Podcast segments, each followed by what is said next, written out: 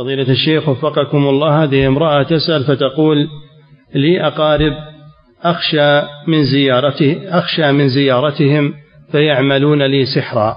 كيف أحصن نفسي قبل زيارة هؤلاء الأرحام؟ لا تذهبي إليهم إذا كانوا يعملون سحر لا تذهبي إليهم تركي تركيهم لا تزورينهم. نعم.